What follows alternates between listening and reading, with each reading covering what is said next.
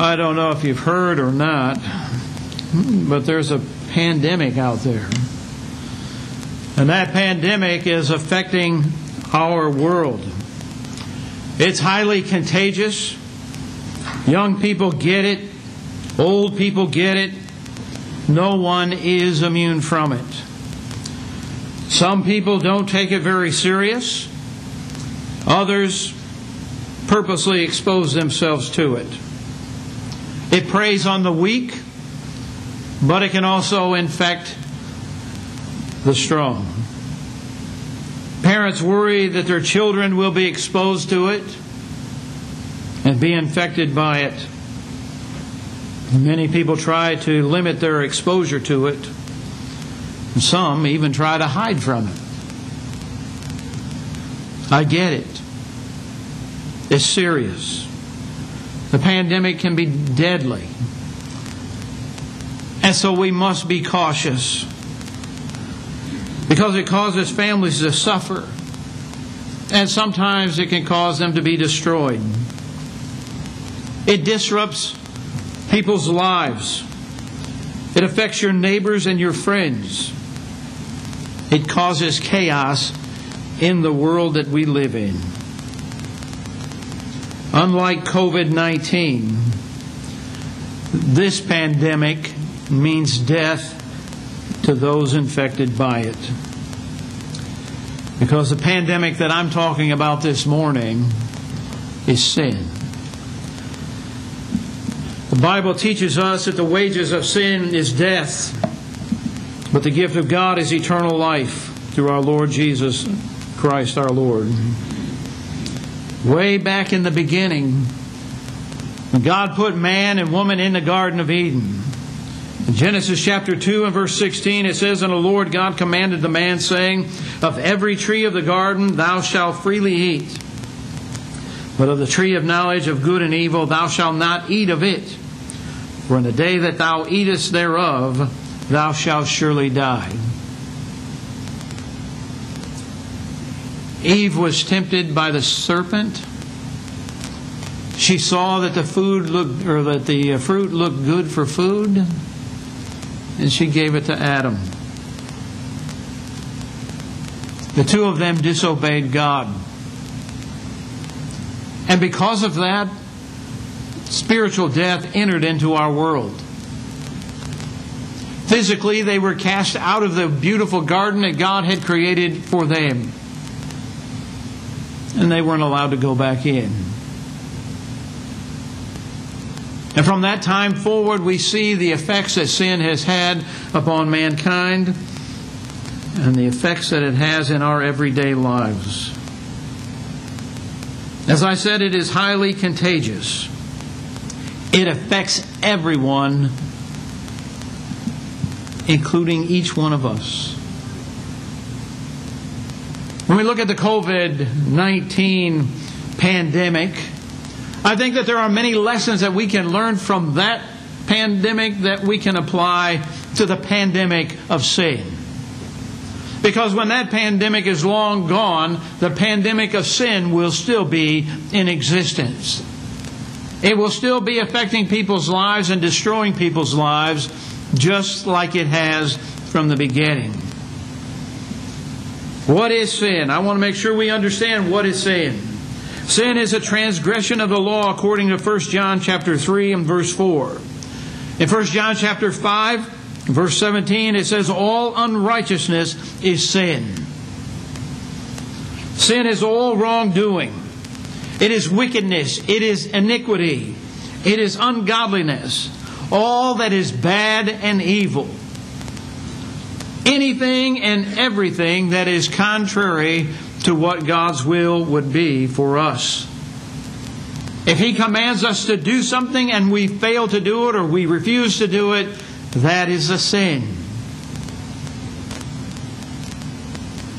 Romans chapter 3 and verse 23 tells us that all have sinned and come short of the glory of God. If we've reached an age of accountability where we know what is right and what is wrong, that we can determine by with understanding what is what we're supposed to do based upon God's word teaching us, then we have sinned. And sin has touched all of us. None of us, myself included, has been immune from it. 1 John chapter 1 and verse 8, it says, If we say we have no sin, we deceive ourselves, and the truth is not in us. And so we need to understand that this is something that is very serious. It's a very serious matter when we talk about sin. We don't like to use that word anymore. And perhaps that's partly preacher's fault because we don't call it out like we should. But sin will cause us to be lost. But the question is that I want to talk about next is what causes man to sin? Well, in James chapter 1, beginning in verse 14, it says, But every man is tempted when he is drawn away by his own lust and enticed. Then, when lust hath conceived, it bringeth forth sin. And sin, when it is finished, bringeth forth death. So, James here is telling me that when I sin, it's my fault is because there's something that I want, something that I desire, something that I'm lusting after, that I want, and therefore there's a temptation for it to be provided to me, and therefore I go for it, and when i when I accept it or do it, I've committed a sin, and that sin brings forth death, separation from God. In James chapter 4, beginning in verse 1, it says, From henceforth comes wars and fightings among you. Come they not hence even of your, your lust that war in your members? Ye lust and have not. Ye kill and desire to have and cannot obtain. Ye fight and war, yet ye have not because ye ask not. Ye ask and receive not because ye ask amiss, that ye may consume it upon your lust. Ye adulterers and adulteresses, know ye not that a friendship with the world but friendship of the world is enmity with God. Whosoever, therefore, will be a friend of the world is an enemy of God. James, in both of these places, is telling us that the problem is we want things, we desire things, and so we give in to temptation. We want something that we think is missing out of our lives. And isn't that what happened really in the beginning? That Adam and Eve, when they were tempted to eat of that forbidden fruit, they saw that it was a, it looked good to the eye, it was appealing for food, and therefore they were being deprived, and so they took it and they ate of it. Sin sells itself as pleasurable, as fun, exciting, fulfilling, in fact, in Hebrews chapter 11 and verse 24, Moses said, or Moses made the statement of, by faith, Moses, when he was come of years, refused to be called the son of Pharaoh's daughter, choosing rather to suffer the afflictions of the people of God rather than enjoy the pleasures of sin for a season. Moses understood this pandemic. He understood that he could give in to the temptation, he could give in to the sin, but that pleasure was only going to last a brief amount of time. And how many of us have figured that out over the course of our lives that it looked like fun? You know, when someone said it's not going to hurt you, it'll be okay. And you went ahead and you did it, you found out that it wasn't okay. That somehow you felt dirty, somehow you felt unclean, something felt wrong. Because you gave in to something you knew that you should not. And it may have been fun for a brief moment. But here's the truth we choose our sins, we do not choose the consequences. And how true that is. That many times we give in to the temptation, we want something, we desire something, we do it, and then we find out that guess what? The consequences were not worth the brief amount of pleasure or joy that we got from that sin. When it's done with you, it will leave you miserable, guilty, full of regret, and empty. Think about Judas. He thought 30 pieces of silver would bring him what he wanted. It meant that he had to betray his friend Jesus. In the end, when he was done, he took the money back the people that gave it to him, they didn't want it. That was blood money. The pain of his sin caused him to go out and hang himself. How many people have experienced that result because of sin? The sin of pride caused Peter to think that he was stronger than the other apostles. I will never deny you, Lord. Those others might. But not me. I'm willing to die for you. In the end, when the cock crowed for the third time, the Lord looked at Peter. And the Bible says he remembered his words. Peter remembered the words of Jesus. And he went out and wept bitterly. I wonder how many people have experienced the same thing where we know we shouldn't do it but after we after we do it we remember the words of our parents or the words of our preacher or the words of the bible that tells us we shouldn't have done it many believe that happiness comes from the pleasures of sin they do not Think about the price they must pay. As I've said many times, when you're done with sin, it's not done with you. And sin affects us all. So I want us to think about what we've learned from COVID and how it can help us in our dealings with sin you see, we realize that sin affects young people and old people and everyone in between. In 1 John chapter 2, beginning in verse 15, it says, Love not the world, neither the things that are in the world. If any man love the world, the love of the Father is not in him. For all that is in the world, the lust of the flesh, the lust of the eye, and the pride of life, is not of the Father, but is of the world. And the world passeth away, and the lust thereof. But he that doeth the will of God abideth forever. The problem that we have many times with sin, and this is even for Christians, is that we love the world. We want to be a part of the world. We want to be accepted. We want them to like us. And sometimes we give in to the temptations that are out there.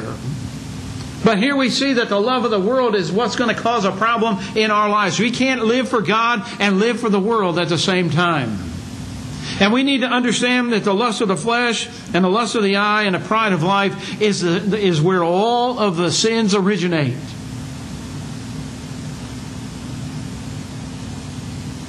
God tells us that this world is not going to last.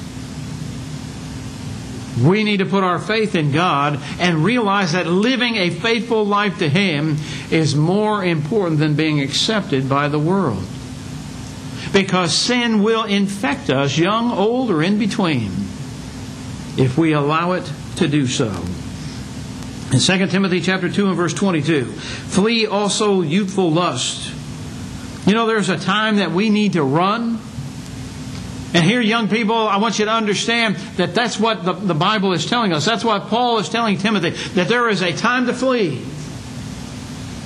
I mentioned this before when Joseph was being, uh, when uh, Potiphar's wife was pleading with Joseph to lie with her, to lay and sleep with her.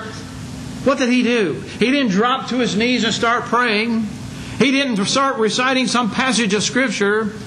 He fled. He got out of the place. And sometimes that's what we need to do. Not only young people, but old people.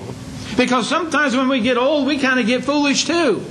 And sometimes we dabble or try to get as close to sin as we possibly can, when in fact we need to be fleeing from it, getting away from the, the uh, influence that's there. And so there's a time that we need to run so that we don't get affected by this pandemic. In Ecclesiastes 12 and verse 1, remember now thy Creator in the days of thy youth while the evil days come not, nor the years draw nigh, when thou shalt say, I have no pleasure in them. Start when you're young. Be determined that you're going to serve God. Don't give up on that determination. Remember thy Creator in the days of thy youth. I wonder how many people that are out there today that are advocating that there is no God were taught early in life that there was a God and that there is a God. But they have forgotten the things that they've been taught. Why? Because it's not convenient anymore. We have to be determined to serve God. 1 Timothy chapter 4 and verse 12. The scripture that I had pounded in my head by my mother for years while I was growing up. It said, Let no man despise thy youth, but be thou an example of the believers in word and conversation and charity and spirit and faith and purity. Why did she want me to do that? The answer is quite simple. She realized that even young people can have an impact on people around them. And we need to understand that as young people, and it's not including me at this time, but we need to understand that as young people, that you have an influence on people around you. I've always wondered why is it that the world is so can so easily influence good people to do wrong?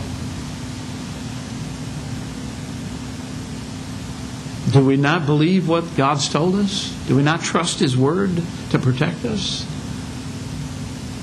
Brother, we need to be out in the world letting our light shine, young and old, letting our light shine so that people can see God in us.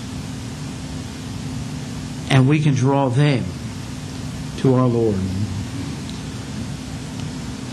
Galatians chapter 5, verse 19, beginning says, Now the works of the flesh are manifest, which are these adultery, fornication, uncleanness, lasciviousness, idolatry, witchcraft, hatred, variance, emulation, wrath, strife, sedition, heresies envyings, murders, drunkenness, revelings, and such like, of the which I tell you before, as I've told you in times past, that they which do such things shall not inherit the kingdom of God. I've seen people that have grown up, grown old, and turned away from God, given in to some of these works of the flesh. So don't think that you're immune from those things and that you can let your guard down because you can't realize that you can be infected and take precautions. Some people don't take it serious. We see people out there that realize that there's a COVID pandemic, but they don't take it serious. Others purposely expose themselves to it.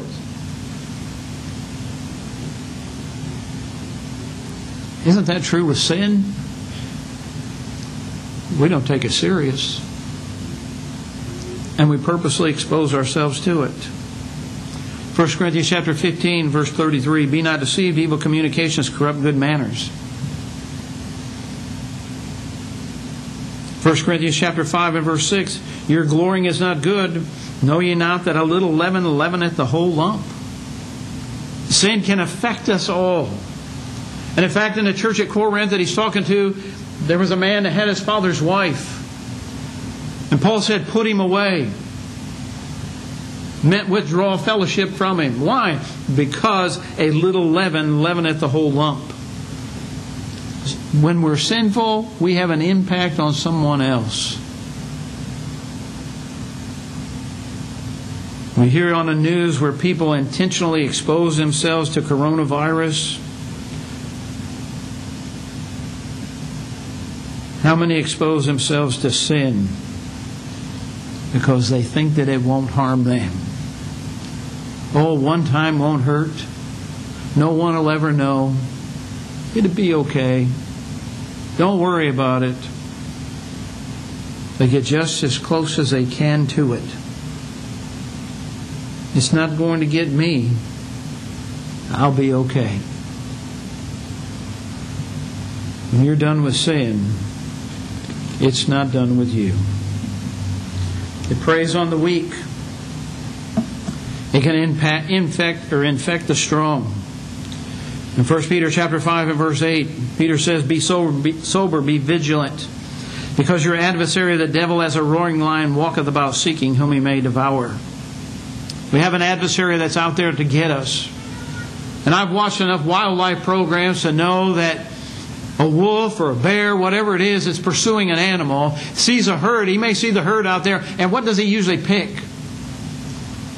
The animal that's got a problem, the weak animal. It doesn't go. I, watched uh, not too long ago a Yellowstone documentary, and it showed wolves going after uh, bison. It didn't pick the biggest bison. The whole the whole uh, uh, herd of uh, wolves, they didn't they didn't pick the, the strongest bison, the one that was out in the lead running.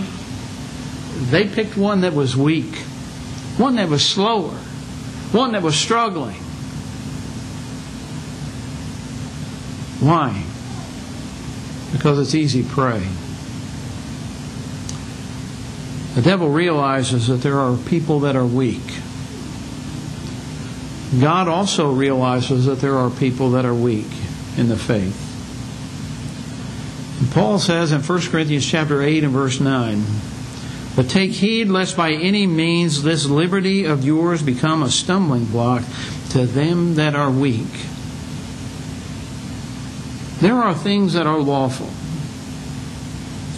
But the strong Christian realizes there are things that he's willing to forego if it's going to cause someone to stumble. Paul realized that meat offered to an idol was nothing because that idol was nothing. And it was okay to eat that meat. Now, it would be a different story if they said, if you eat this meat, you're accepting the idol. That would have been a different story. But he realized that meat was nothing, that that idol was nothing. But he also realized the weaker Christian would stumble if they saw him eating that meat, and he was willing to give up meat if that's what it took to keep that brother from stumbling.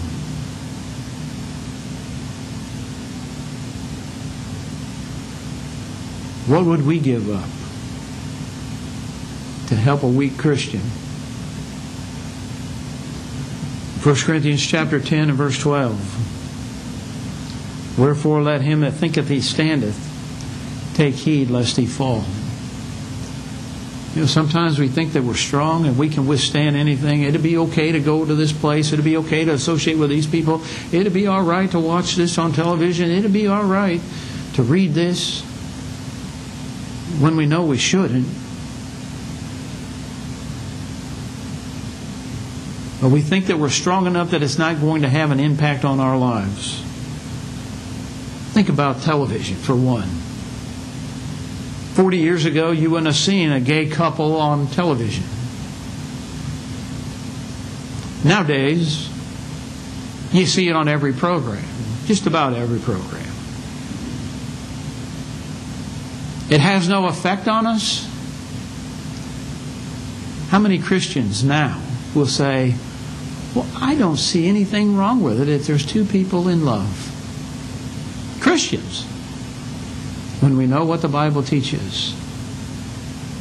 Does sin have an impact on us? Should we get close to it?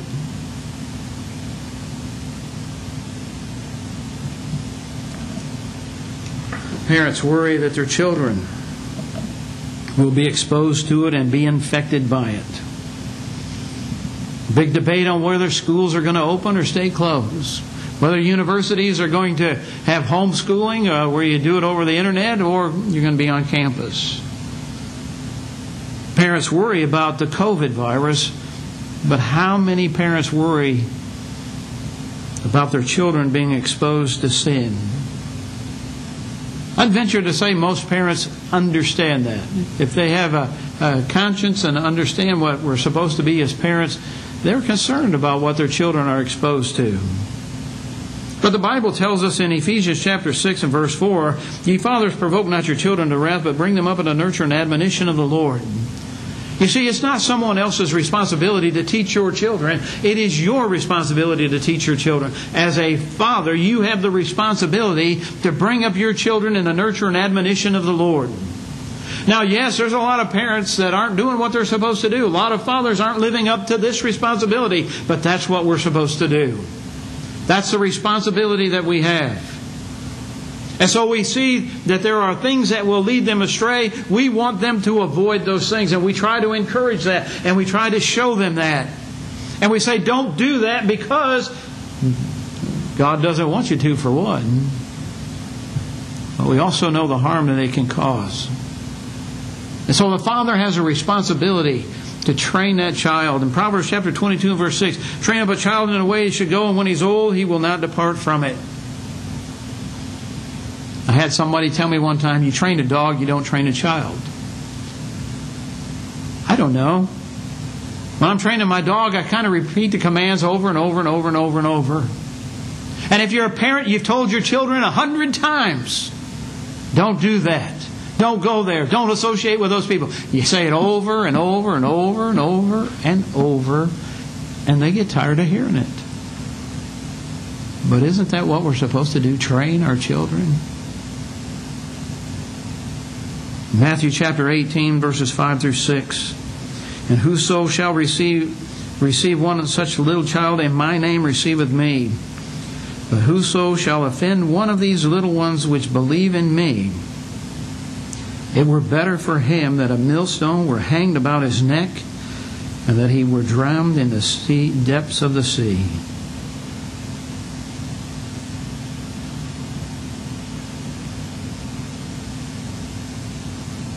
What's that telling us? Not only do you need to train your children with words, but you need to be an example. You need to let them see that Christ lives in you.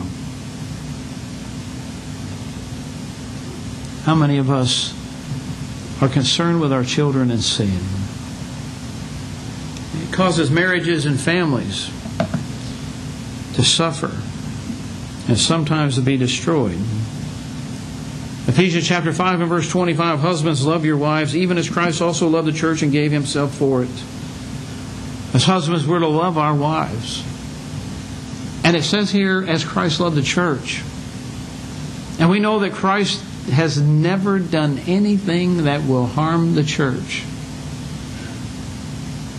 And that's the example that we have as husbands to follow in loving our wives. In Colossians chapter 3 and verse 18, wives, submit yourselves unto your own husbands as it is fit in the Lord. That word submit's one of those words, you know, it's a bad word in our society. Especially when it's applied to wives. Because there's something wrong, you're archaic, there's something bad about you if you say that a wife should submit, submit to her husband. But that's what God's plan is. And that's the problem that we have in our world today. Husbands aren't being what they should be, and wives aren't being what they should be. And when they have children, sometimes they're not being what they should be as parents. Matthew chapter 5 and verse 28. But I say unto you that whosoever looketh on a woman to lust after, after her hath committed adultery with her already in his heart. No harm in that. It's fun. Might be pleasurable. Might be exciting. Might be fulfilling. How many husbands have stepped out on their wives and said, Well, my wife's not doing what she should do? She's not fulfilling my needs. And so the temptation is to look somewhere else. And it ends up breaking that marriage and destroying that home. Jesus addressed that in Matthew chapter 19 and verse 9 when he said, Whosoever shall put away his wife except for fornication and shall marry another committeth adultery, and whoso marrieth her which is put away doth commit adultery. God intended for man and a woman to be married for life. Not until you got tired of the other one. Not until you saw something or thought you saw something better. It was intended for life. Sin is so displeasurable. It's fun. It's exciting. Ask a home that's been destroyed because a husband or wife stepped out on their mate. Ask David, King David. It might have been fun that night with Bathsheba, exciting and fulfilling. But look at the price he paid. Even in the home, children are expected to obey their parents. In Ephesians chapter 6 and verse 1, children obey your parents in the Lord, for this is right. You see, God wants all of us to live up to our responsibility husbands, wives, mothers, fathers, sons, and daughters.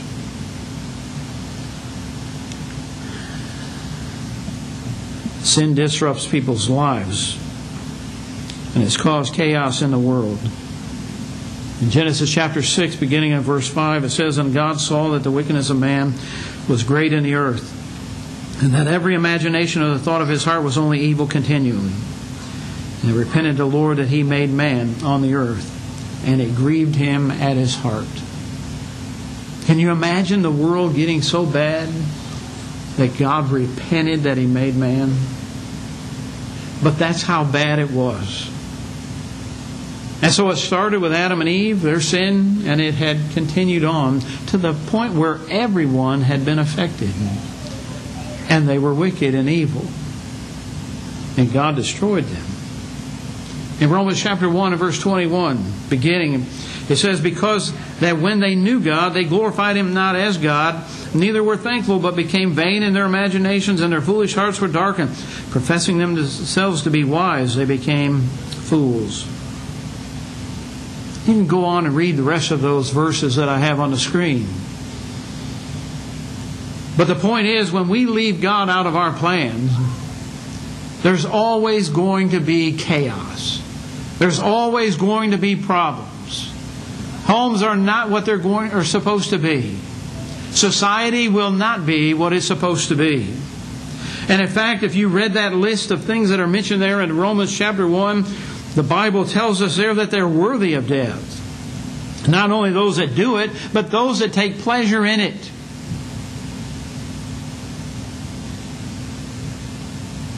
Think about that.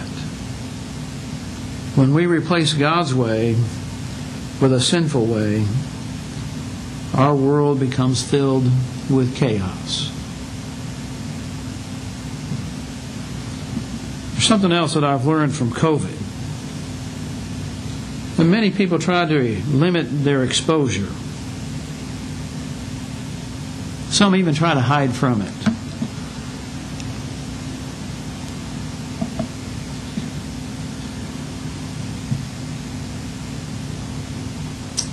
And as I said earlier when I preached this the first hour, this is probably where I'm going to get in trouble. But I like consistency. I've known of people that have pretty much, you don't ever see them. They don't come to church. They don't go out of their house. But I've known of other people that supposedly take COVID serious and they go everywhere else except church.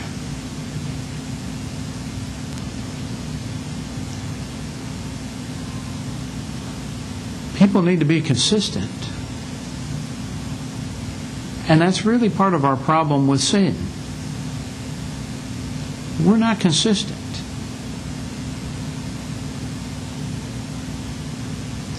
We worry about sin over there, but then we expose ourselves to it over here.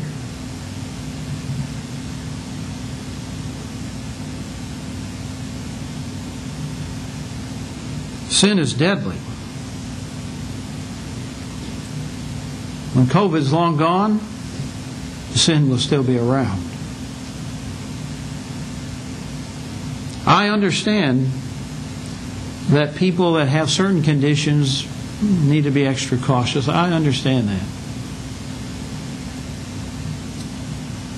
But I hear those same people that tell me that they're being cautious because of some condition.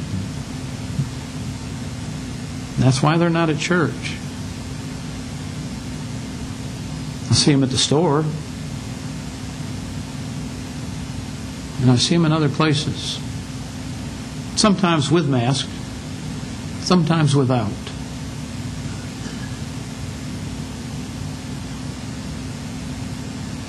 Sin is deadly. How consistent are we in trying to limit our exposure to sin? Ephesians chapter 2, verse 1 says, And you hath he quickened who were dead in trespasses and sins. What's he saying? That at one point we were dead, we were separated from God. And when we obeyed the gospel, it brought us to life. And being brought to life in Christ means that we are to avoid sinful practices. In 1 Peter chapter 2 and verse 11, Dearly beloved, I beseech you, as strangers and pilgrims, abstain from fleshly lusts which war against the soul. In Psalms 97, verse 10, beginning, Ye that love the Lord hate evil. He preserveth the souls of his saints. He delivereth them out of the hands of the wicked. How many of us abstain from fleshly lust? How many of us hate evil? How many of us know what evil is? In Proverbs chapter 4, verses 23 through 27. Keep thy heart with all diligence, for out of it are the issues of life. Put away from thee a forward mouth, the perverse lips put far from thee. Let thine eyes look upon or right look right on, and let thy eyelids look straight before thee. Ponder the path of thy feet, and let all thy ways be established. Turn not to the right hand nor to the left Remove thy foot from evil. What's he saying? He's telling me I need to be careful what comes out of my mouth. I need to be careful what goes into my eyes. I need to be careful with what my feet take me to. I need to be cautious. I need to be prepared. I need to hate evil. I need to avoid fleshly lust. All of those things are important. As it says in 1 Corinthians chapter 15 and verse 34, awake to righteousness and sin not, for some have not the knowledge of God. I speak this to their, your shame. We need to wake up. We need to understand that living a righteous life means something. It's not just assembling here on a Sunday, it is living the Christian life every day. James chapter 1 and verse 21. Where, wherefore lay us apart all filthiness and superfluity of naughtiness, and receive with meekness the engrafted word which is able to save your souls. Put that stuff away. Get it out of your life. Take sin seriously. We see people out with masks, seen them with gloves, seen them with face shields they do things to try to prevent themselves from getting it. You go into the store, you'll see plexiglass all over the place. try to separate the customer from the employee. All of that is precaution to try to prevent COVID. Did you know God's given us some gear that will protect us if we will put it on and wear it? In Ephesians chapter 6, Beginning in verse 10, it says, Finally, my brethren, be strong in the Lord and in the power of his might. Put on the whole armor of God that ye may be able to stand against the wiles of the devil. For we wrestle not against flesh and blood, but against principalities, against powers, against the rulers of the darkness of this world, against spiritual wickedness in high places. Wherefore take unto you the whole armor of God that ye may be able to withstand the evil, stand withstand in the evil, in the day, evil day, and having done so, or done all to stand. Stand therefore, having your loins girt about with truth, and having on the breastplate of righteousness, and your feet shod with the preparation of the gospel of peace. Above all, taking the shield of faith, wherewith ye shall be able to quench all the fiery darts of the wicked. And take the helmet of salvation, and the sword of the Spirit, which is the Word of God, praying always with all prayer and supplication in the Spirit, and watching whereunto all, with all perseverance and supplication for all saints. God's given us protective equipment that helps us in this battle against the pandemic of sin. That if we will put on the whole armor of God and use that armor, then we will be protected. But I want you to notice it's not enough just to put on the armor. It's not enough just to put on the protection. He tells us that we need to pray. We need to talk to God to help us. We need to be watchful. We need to watch, be on guard for sin that may come into our lives that influences us, and we give into the temptation and we sin, and it leads to death. Why do we need to protect ourselves? Why do I need to put on this gear? Why do I need to pray and watch? Because I have an adversary, the devil. And as a roaring lion, he's walking about seeking whom he may devour. The good news is this there's a cure. In 1 Timothy chapter 1 and verse 15, this is a faithful saying and worthy of all acceptation that Christ Jesus came into the world to save sinners, of whom I am chief. Paul realized that Jesus came to this earth to save those that were lost. John chapter 8 verse 24, Jesus says, I say therefore unto you that ye shall die in your sins, for if ye believe not that I am He, ye shall die in your sins. Jesus made it possible for us to have a cure. We learn from Romans chapter 1 and verse 16 that the gospel of Christ is the power of God unto salvation.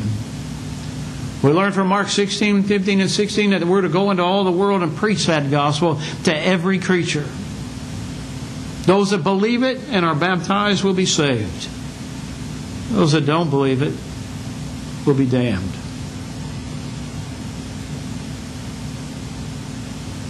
That gospel, according to 1 Corinthians, fifteen, chapter, verses 1 through 4, is the fact that Jesus died for our sins, according to the Scripture and that he was buried, and that he rose again on the third day, according to the Scripture. It's his death, burial, and resurrection that is that good news. He died for our sins. He paid the price so that you and I and all those in the world could have salvation. And in Galatians chapter 1, we learn that there is no other gospel, there's only one gospel. And Paul says, though we or an angel from heaven preaching the other gospel, let him be accursed. There's only one gospel, and that's the gospel that has the power to save. There's only one cure. That cure is Jesus Christ. How do I obtain that cure? Well, Romans chapter, Acts chapter 16, 22 and verse 16 tells me, And now, why tarriest thou? Arise and be baptized and wash away thy sins, calling on the name of the Lord. And I think I mentioned it last Sunday when we talked about Romans chapter 6, the baptism represents the death, burial, and the resurrection of our Lord. But look at what it says there in the very first verse. In Romans chapter 6, beginning in verse 1, it says, What shall we say then? Shall we continue in sin that grace may abound? God forbid. How shall we that are dead to sin live any longer therein? Implied in that passage of Scripture is that there's supposed to be a change in our lives that when we go down in that watery grave of baptism and we come up out of that watery grave of baptism, we are a new person, a new creature. We've been washed in the blood of Jesus Christ. In John chapter 19, verses 33 through 35, it says, But when they came to Jesus and saw that he was dead already, they brake not his legs. But one of the soldiers with a spear pierced his side, and forthwith came there out blood and water. And he that saw it bare record, and his record is true. And he knoweth that he that saith true, that ye might believe. In Jesus' death, he shed his blood. And Romans chapter 6 tells us that we're buried with our Lord into his death. And it's in that burial, when we come up out of that water, in that burial, we come in contact with the blood of Christ. Why? Because we died to sin and we rise up to walk in newness of life. That's secure. We repent. Romans chapter or Acts chapter 8, 8 and verse 36 we find that there was a confession that was made. Because it says there with Philip and the eunuch, as they came to a certain water, said, What doth hinder me to be baptized? And Philip said, If thou believest with all thy heart, thou mayest. And the eunuch said, I believe that Jesus Christ is the Son of God. And they both went down into the water, both Philip and the eunuch, and he baptized him. That's the cure. It's very simple. And here's the amazing thing I hear people that say, if they come up with a vaccine for COVID, I'm not going to take it. I heard on the news this morning as I was driving in that the standard is going to be as long as the vaccine protects 50% of those that take it, it'll be accepted. Here's what's really amazing we have the cure for sin 100% cure. But there are people that reject it. They don't want to accept it. They would rather have some other cure. Pray this prayer. Say this after me. They don't do what the Bible says to do. Whose cure is better? You see, we have to be faithful. We have to overcome all the things that we face in this life. But in case you didn't know, there's a pandemic out there and it's called sin. Have you done what is necessary to be saved from it? If not, why not now while we stand and sing?